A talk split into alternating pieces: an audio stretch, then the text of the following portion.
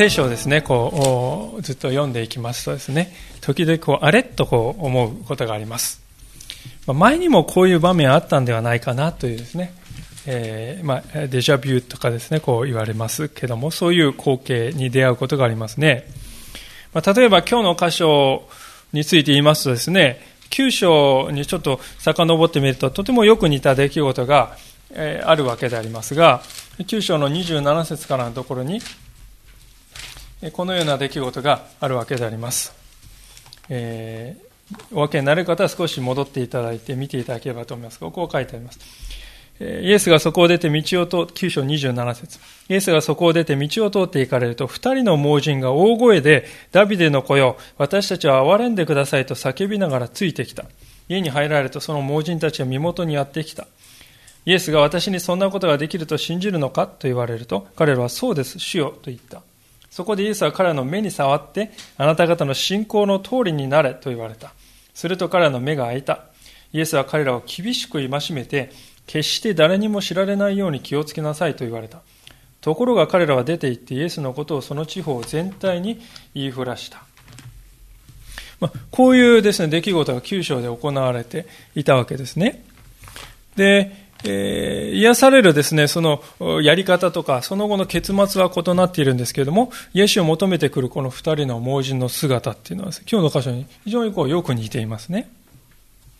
で、実はこのマタイの福音書全体の中で、この二つの出来事はとても象徴的な意味合いを持っているわけですね。足掛けも4年にわたってこのマタイの福音書を礼拝の中で見てきました。もうそんなになるかなと、ね、思われるかもしれませんね。えー、もう4月で4年になります。で、お手元に今日はですね、マタイの福音書はこの流れという、ね、小さい紙をお配りしましたけど、持っていらっしゃいますか？持ってない方がいれば、ちょっとマタイの福音書のですね、この流れの紙を見ていただきますと、まあ、全体28章あるんですけれどもですね、あの、大きく分けてこのように分けることができますね。まず1章から4章まででは、イエス様はお生まれになって、そして十二弟子を任命して、えー、まあ、荒野の誘惑も受けられて、まあ、そういうところは書かれている。つまり、準備のパートでありましたね。で、続く5章から7章ではですね、えー、宣教のパートであります。三条の説教と呼ばれるです一回きりの非常に長い説教が書かれていますね。なぜこれだけ詳しく一回のですね、説教が書かれているかというと、イエス様のが言われる福音というものが、その真髄というものがその三条の説教の中に要約されていたからであります。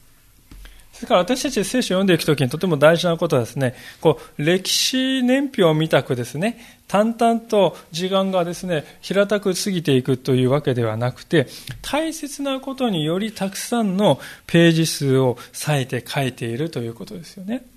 ですから、まあ、見てわかりますように、28章しかないのに、最後の21章から約4分の1はですね、たった1週間のことを書くために使われているわけですね。で、まあそのようにして、えー、三条の席を終わりますと8章から9章で癒しがですね、イエス様が行われた癒しがもう次から次からですね、書いてありますね。で何のためにこの癒しが詳しく書かれているかというと、その前で三条の説教がイエス様が語ったメッセージがですね、それは口だけのものではないと。イエス様は奇跡が行われて、その語られたメッセージが本当に神の言葉なんだということを人々が分かるようにとですね、癒しが行われているわけですよ。で、先ほど開いた9章のですね、盲人の2人の出来事、癒しの出来事っていうのはこの癒しのシリーズの中の最後の部分に、ほとんど最後の部分にありますね。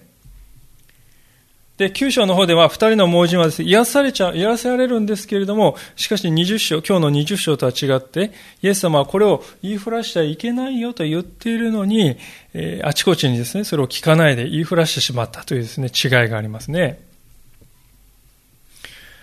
で、そもそもなぜ9章でイエス様は言いふらしてはいけないと言われたのに、今日の箇所では言いふらしてはいけないとは言わないのか。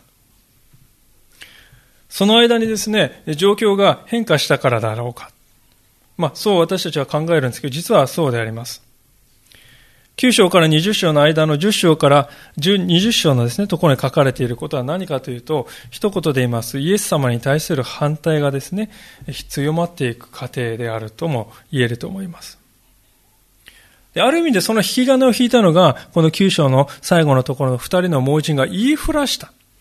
私はこんなことされたんだ。なんだなんだって言って人々はですね、非常にこう関心を引いて、そしてユダヤ人たちの関心を引いて、それがイエス、有中央注意人物というようなですね、ことで動きが出ていったと言えなくもないわけですね。で、実際12章から19章まで見てきますと、イエス様は行く先行く先でイエス様と弟子たちの前にですね、出てきて、これどうなんですかあれどうなんですか言ってですね、難癖をつけていくですね、パリサイ人や立法学者たちの姿が書かれているわけですね。で、しかし私たちがぜひともそこで目を留めておきたいのは、そのようにしてイエス様のことを理解していなかったパリサイ人や立法学者たちなんですけれども、しかし実はそれは弟子たちも同じだったということを聖書は私たちは教えています。イエス様の弟子たちは、イエス様は十字架に私はかけられますと言い始めた、その時に動揺して、ペテロなんかはですね、弟子であるにもかかわらず、イエス様そんなことあるわけじゃない、あるわけないじゃないですか、やめてくださいよって言ってね、えー、脇に連れて、ちょっとちょっとちょっと、そんなこと言うもんじゃないとか言ってですね、諌めてしまう。そもそもですね、彼ら弟子たちのですね、腹の中に何があったかというと、常に何があったかというと、イエス様はやがてこの世を治める時が来た時に、誰が一番上に立てるかな私だろうかあいつだろうかまあ、そんな話をですね、彼らの中でいつもしていた。イエス様が人類の罪をあがなうために十字架へとですね、一歩一歩足をですね、えー、進めていくというありさまがこれを見るとお分かりになのではないかと思いますけれども、その時に弟子たちは何をしていたかというと、腹の探り合い、駆け引きの試合、繰り広げている。弟子たちはイエス様がですね、支配者としてですね、君臨するために来たんだ。そうではなくて、使えるお方として来られたということを全く理解していませんでした。イエス様が人々ですね、えー、にご自分の命を与えることによって、誠の命を人々にもたらそうとしている。そのことを全く悟らなかったわけですね。で、そんな彼らの無理解というものが頂点にですね、達するのがいつかと言いますと、それが前回見たところですね。この20章の最後のところであります。前回、ヤコブとヨハネと二人のですね、その二人とまたその母親の姿が出てきましたが、その時に彼は何を言ったかというと、イエス様のところにつかつかと来て、あなたが、あなたの御国でこの二人を、右大臣と左大臣にしてくださいと売り込みをしたんですよね。で、他の10人のですね、弟子たちもそのことを聞いたときにですね、ああ、なんということを言うのかって言って心を痛めてですね、あの二人、なんということを言っているのかって言って胸を痛めたかっていうとそうではなくてですね、出し抜き、出し抜いた。そういうふうに嫉妬して、知らないところに何やってんだあいつは。怒りさえ燃やしていた。まあそんなありさまですね。野心を隠そうともしなくなった弟子たちの姿がありました。使えるどころか上に立とう、上に立とう、そのことばっかり求めている弟子たちであります。3年半の間、一番身近にいて、一番ですね、寝食を共にして、一番イエス様の顔の表情までですね、食べ物何が好きか、そんなことまで知っていたのに、何にも悟っていない弟子たち。そのような彼らを見てイエス様は何をお感じになっていたかと。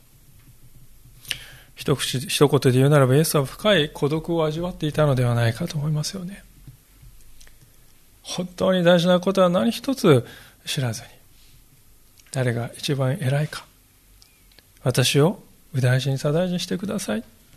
そのようなありさまの弟子たち。イエス様は誰よりも孤独であったんではないでしょうか。しかし、イエス様はそのようにしてですね、本当に人々から誤解され、無理解を受け、そして阻害され、孤独を味わっていく。実は聖書はですね、それがイエス様の時であったっていうふうにですね、えー、言うわけですよね。その時に向かってイエス様は歩んでおられたわけであります。時というのはイエス様がメシアである、つまり救い主であるということが表される、そういう時でありました。弟子たちは常々イエス様がですね、あのかつてのソロモンの時代のように、世界に冠たる偉大なですね、国を打ち立ててくださる、そういう王として即位してくださるって、それがいつだろうか、いつだろうか、いつだろうかって考えていました。しかしそうではなくて、十字架の上で死ぬということを通して人々に罪からの救いを与え、そして蘇る、復活するということによって、人々に新しい命をもたらす。それが本当のメシア。まあ、そういう姿がですね、もう間もなく世界に表そうとしていたわけです。表されようとしていた。イエス様の時が来たわけですよ。ですから、時が来たんですから、もう隠す必要はないんですね。九章では、まだ誰にも 言ってはならないと言いましたけれども、20章の今日の箇所の癒しでは言ってはならないとはもう言わないですね。時が来たんです。で時が来た時に、今日の20章のこのですね、盲人たちの姿が何を表しているかといえば、イエス様は一体どういうメシアなのかということをね、本当に何よりも雄弁に語ろうとしているわけですよ。周りはですね、本当に敵意を燃やして殺しやろうとですね、考えるパリサイ人や立法学者たちがいて、また近くには無理解で自己中心的な弟子たちに囲まれていて、そんな中ですね、この二人の今日の箇所に出てくる盲人たちは、一種のオアシスのようなもの。彼らが癒されるというその姿は、人は本来このようにして神に救われるんだということをですね、本当に表している、道しるべのようなものですね。ですからある人は今日の箇所に癒しの出来事は福音のですね、えー、縮図である。そう言いました。今日のこの、ですから、癒しの箇所は、このマタイの福音書の全体の中で、そういう福音をですね、捉えて、縮図のような、そういう位置づけが与えられている。それがイエス様のこの十字架に向かう一週間の直前に与えられている、書かれている。そう言っているわけであります。そんな救いのストーリーがどこから始まったかと言いますと、29節でありますけれども、このように書かれております。彼らがエリコを出ていくと、大勢の群衆がイエスについていった。すると道端に座っていた二人の盲人がイエスが通られると聞いて叫んでいった。主よ、私たちを憐れんでください。ダビデの子よ。こう、書かれています。イエス様が十字架にかけられたのはいつかと言いますと、杉越の祭りと呼ばれる祭りのですね、最終日のことですよね。で杉越というのは、どういう祭りかと言いますと、昔、モーセに率いられて、イスラエルの民がエジプトから脱出したですね、その出来事を記念する祭りであります。まあ、イスラエルの中で最大のですね、祭りですよね。この時に国中からこうエルサレムに巡礼者がですね、こう押し寄せてくるわけですよ。で、エリコの町というのはエルサレムのですね、すぐ東側にあるですね、一番、えー、世界の歴史ではもう最高級の町でありますけれども、まあ、紀元前9000年ぐらいにはもうあったとこ言われるほどに、発掘で分かっている、それぐらい古い町なんですけれども、そのエリコの町を通ってですね、エルサレムにもですね、こう、人が押し寄せてくる、そういう道すがらのことでありますね。で、この時、ルカの福音書なんか見ますと何が起こっていたかというと、このエリコの町の中で起こったことがルカの福音書で書かれていまして、そこに出てくるのがあのザーカイですよね。ザーカイという主税人、ローマ帝国のです、ね、主税人として、えー、仕えていた、まあ、ユダヤ人ですけども、ザーカイという人がいたということが書かれています。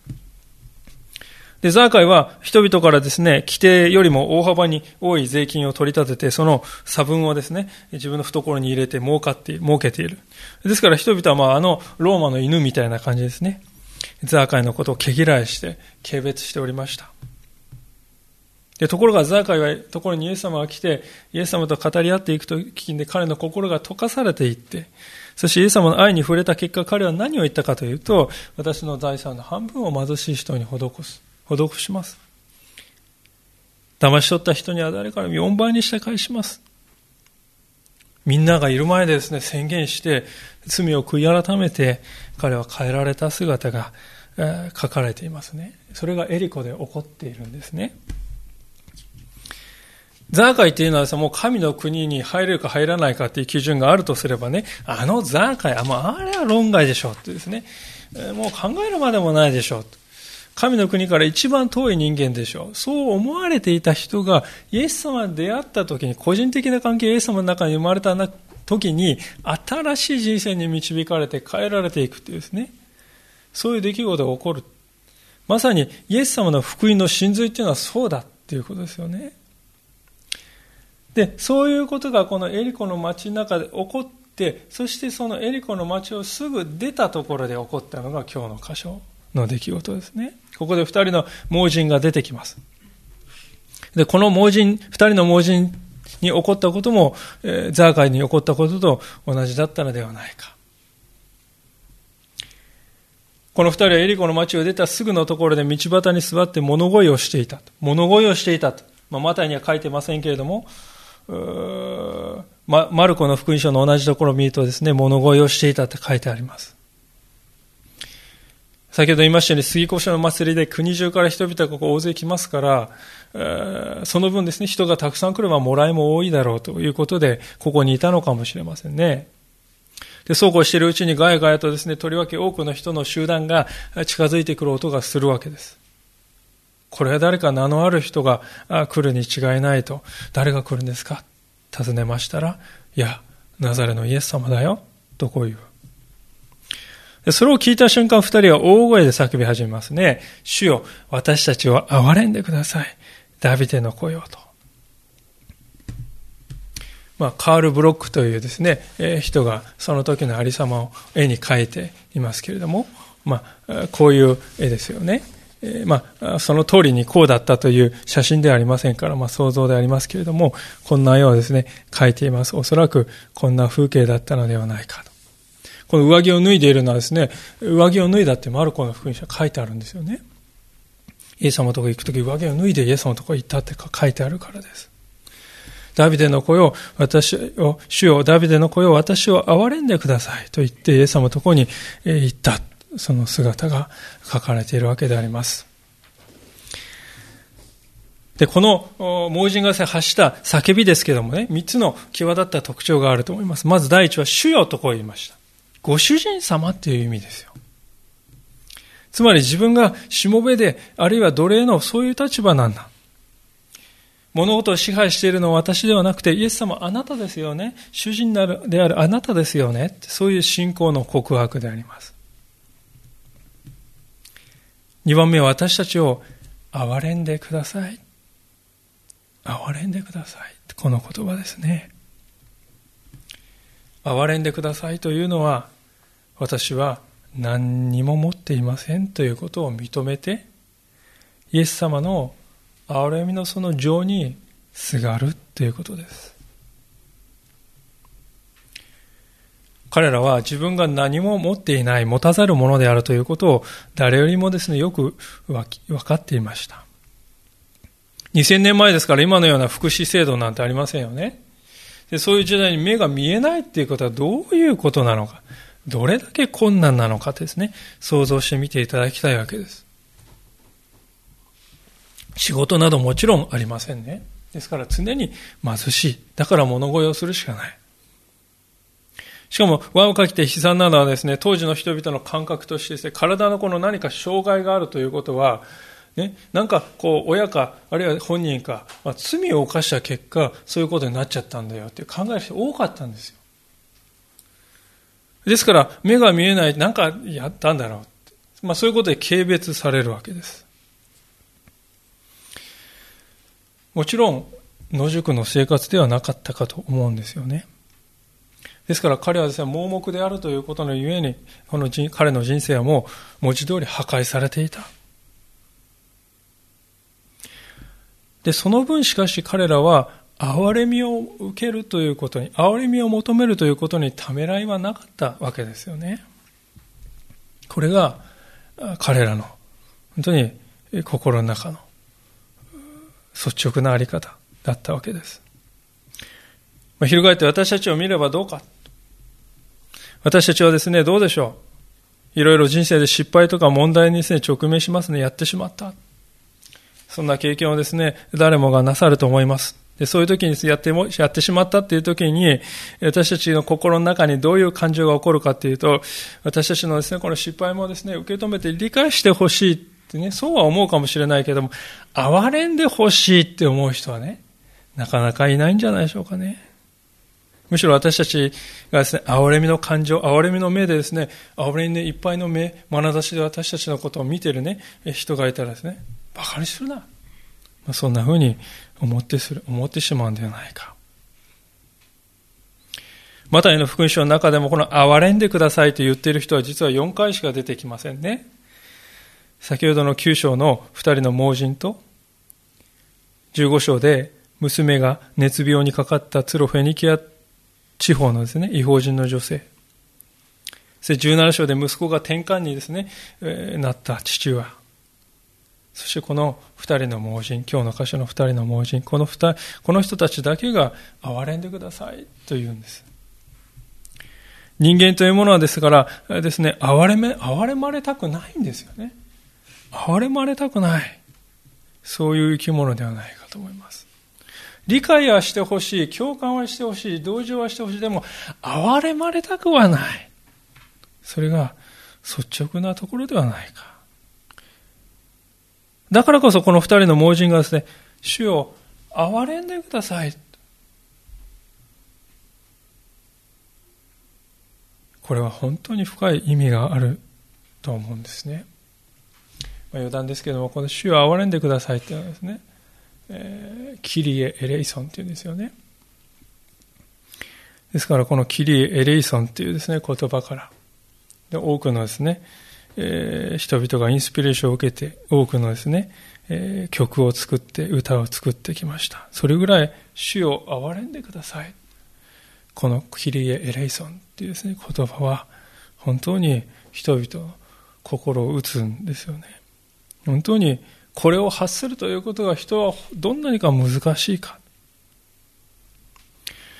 自分は何も持っていないということを認めなければ、憐れみを求めるようとは思わないんです。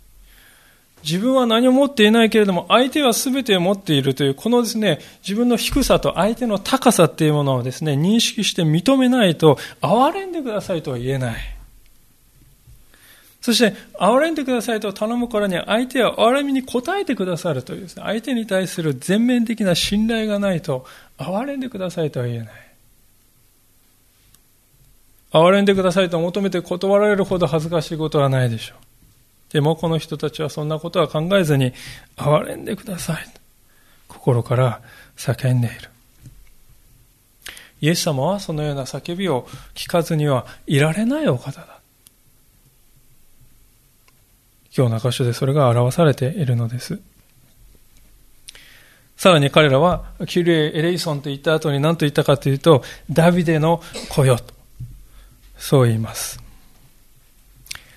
ダビデの子というのはですね、まあ、イスラエルで一番有名な王様といえばダビですけど、そのダビデ王の末裔であるとね、子孫であるというのが、まあ、直接的な意味ですけれども、それ以上にですね、このダビデの子っていうのは意味がありますね。つまり、メシア、つまり救い主を表す称号としてダビデの子というのは知られている。なぜかというと、旧約聖書で救い主はですね、ダビデの子孫としてお生まれになりますよ。ダビデの今年救い主が出ますよって旧約聖書にあちこちで書かれているんです。そのことを彼らは覚えていて、そしてイエス様に対してダビデの子よと言うんですよ。ですからこの二人はイエス様はですね、単なるこの気前の良い、何か恵んでくれそうな良い人ってそういうふうに見てんじゃなくて、メシアだとこう見ているということですよね。救い主だこの方はと思ってそうやって求めているんですね。で、これはですね、えー、大いなる皮肉ではないかと思うんですね。なぜかと言いますと、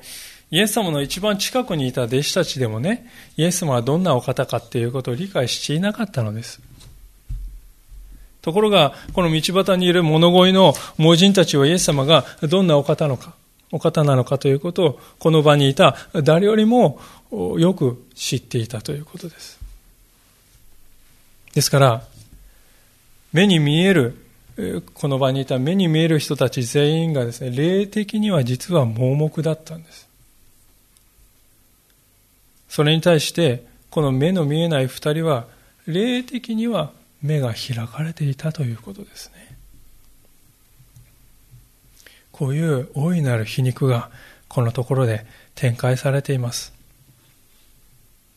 で、これはですね、群衆たちの姿を見るともっと、もっと明らかじゃないでしょうか。31節に群衆たちの反応があります。そこで群衆は彼らを黙らせようとしてたしなめたが、彼らはますます主よ、私たちを憐れんでください。ダビデの子よ、と叫び立てた。どうして彼ら二人を黙され黙らせようとしたのでしょうか。それは、この二人が抱えていた問題は、些細なことだ。とみなしたからでしょうね。イエス様はこれから、こうですね、エルサレムに向かって、えー、何、行かれてね、何か崇高な使命を果たされるところなんだから、あんたたちみたいな人間に関わり合ってる時間はないんですよって、そういうわけですよ。大事の前の生じっていうですね、言葉がありますけど、まさに、イエス様は時代なことをしようとしてんだから、そんな小さなことを煩わすんじゃないっていう、そういうわけですよね。で、ここにもイエス様のことを根本的に誤解している人たちがいますね。で、彼らの身にも非常に皮肉なことが起こるわけです。それは彼ら自身がですね、ダビデの子なんてそんなこと言うんじゃないってこうたしなめてるんですけど、実はこの人たちが次の日に何をしたかというと、エルサレムに行ってですね、イエス様に対してダビデの子よって言って言ってる姿がですね、書かれていますよ。21章の9節に。人にはですね、ダビデの子よって言うんじゃないと言っておきながら、次の日には自分がですね、ダビデの子よって言ってですね、わけもわからずにですね、喝采しているんでありますね。実に皮肉です。人は本当に自分自身が見えない。そして、なんと移り変わりやすいものか。もちろん、この二人の盲人は、ですから、この群衆たちがですね、えー、そんなこと言うんじゃないと言えば言うほど大きな声で、えー、主よ、私を憐れんでください、ダビデの子よ、とですね、えー、強く叫びました。それは、この方にしか救いはないと分かっていたからです。そしてこの方は必ず答えてくださると信頼してきた、信頼していたからであります。もちろんですね、その彼らの期待は見事に報われることになりました。32節するとイエスは立ち止まって彼らを呼んで言われた。私に何をしてほしいのか。彼らはイエスに言った。主よ、この目を開けていただきたいのです。イエスは立ち止まってくださった。ぜひこのことは心に刻んでおきたいと思います。イエス様は歩みを止めて立ち止まってくださった。たとえ十字架に向かおうとしている道なんだけれども、しかしご自分を求めて叫ぶ人がいるなら、そこで歩みを止めて、その人と向き合い、語りかけてくださる。立ち止まってくださるお方だ。そしてイエス様私に何をしてほしいのかと言いました。これ本当に、あと何をしてほしいのか見当がつかないんですけども、とかね。まあ、面倒をかけて、な、何、何、何？って、そういう、えー、何をしてほしいのかじゃないですよね。イエス様は、あなた自身の信仰の言葉ではっきりとそれを表してほしいと思っている。あなたの信仰の言葉としてはっきりとそれを私に語ってごらん。私はそれを聞きたい。だからイエス様は私に何をしてほしいのかと言うんですね。イエス様は心の言葉を求めておられる、待っておられるわけです。私たちクリスチャンは神様にお祈りをよくすると思います。神様、助けてください。神様、私を導いてください。神様、私を時に憐れんでくださいと祈ることもあるかもしれません。しかしどうでしょう？皆さんは神様から私に何をしてほしいのかと聞かれたことはあるでしょうか言葉を変えて言えばあなたが本当に私に願っているのは何なのかとそういうふうに問われたことはあるでしょうかそのようなイエス様の問いをあなた自身のものとして真剣に受け止めたことがあるかということですね。抽象的なお祈りを繰り返したかもしれない。でもあなたが本当に願っていることは何何なのか。そういう問いであります。NT ライトという人がですね、その、ある書物の中で興味深い話をしております。ある時一人の若い男性がですね、相談に来たというんですね。で、いろいろ話を聞いてみますと、なんだかわかりませんけど、最近ちょっと物事はうまくいってる感じがしないんですよ、とこう言うんですよ。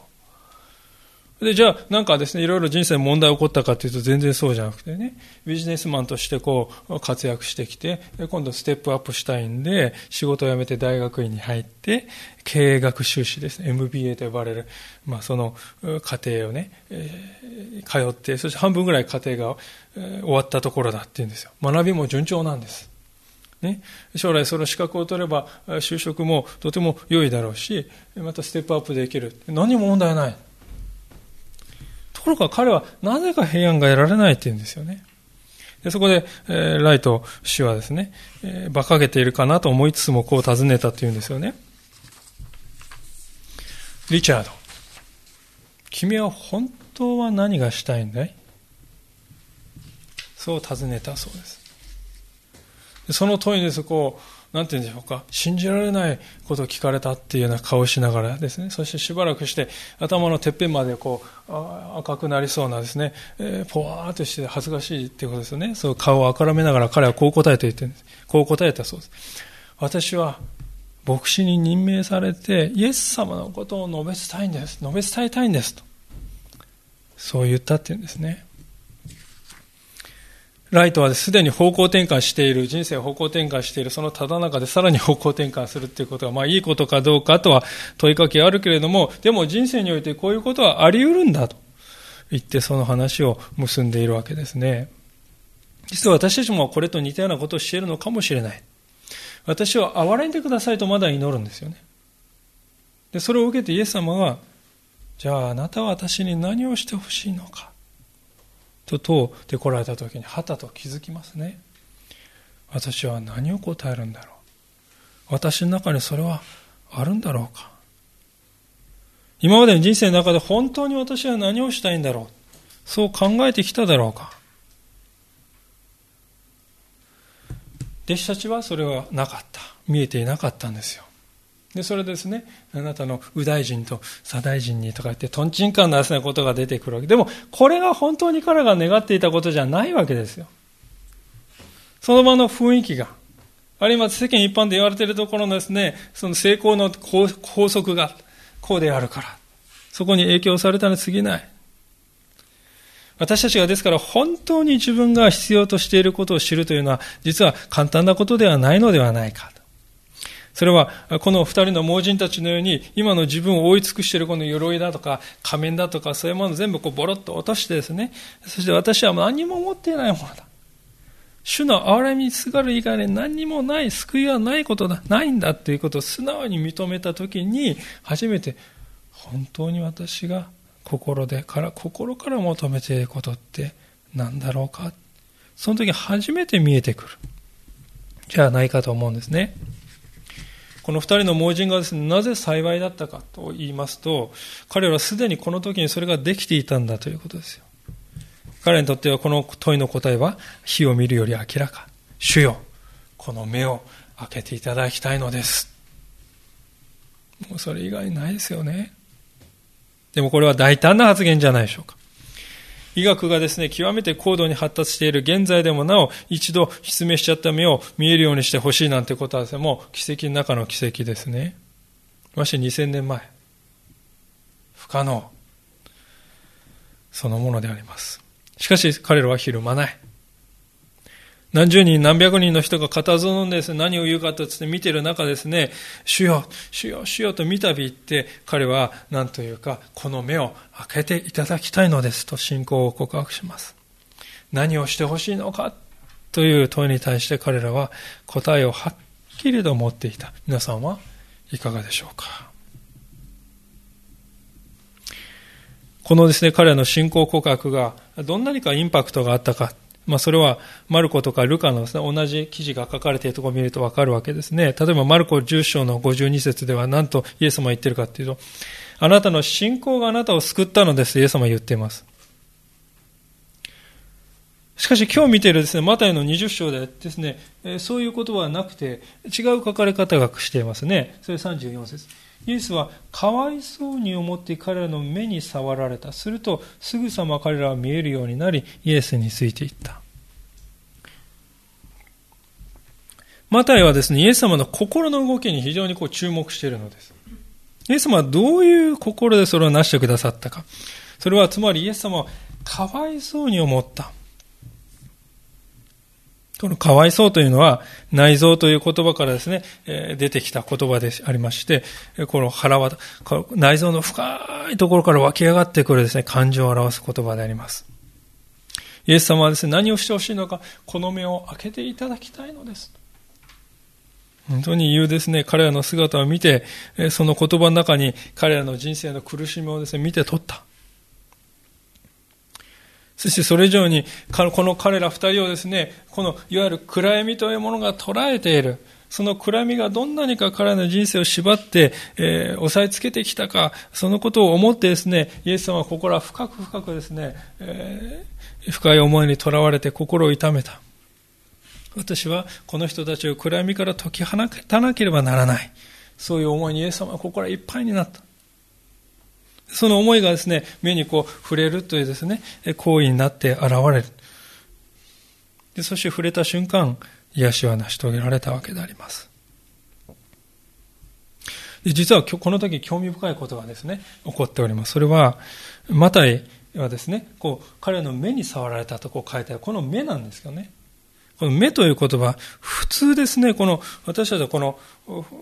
なんていうんですか、眼球というかね、その目をですね、表すのに使うギリシャ語があるんですけど、それとは違う言葉を使ってるんです。ここの目はね。オンマっていう言葉ですけど。で、これは新約聖書の中に2回しか出てこない。ま、珍しい言葉なんですね。この目というのは。イエス様触ったこの目というのは。で、この2回しか出てこない珍しいこの目という言葉なんです。これは、えー、心の目を表すときにも使う、そういう言葉であります。つまりマタイは何を言いたいかというと、イエス様は単にこの目に光を取り戻してくださっただけでなくて、彼らの心も開いてくださったと言いたいんだと思います。でその証拠にですね、この二人の盲人はすぐにですね、イエス様に後についていったって言うんですよ。ついていった。ただこのですね、ぞろぞろとですね、えー、なんていうか、イエス様の後に続く行列の最後尾に回ってね、ついていったってそういう意味ではないわけです。イエス様は十二弟子を任命するときに私についてきなさいと同じ言葉を言ってます。つまり彼らはイエス様の弟子の一人として新しい人生を始めたということを聖書は言いたいわけです。ですからこの人たちはですね、誰も他の誰もがイエス様のことを誤解している中で、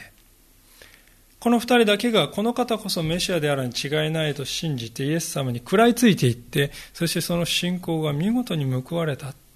そういう人たちであったということです。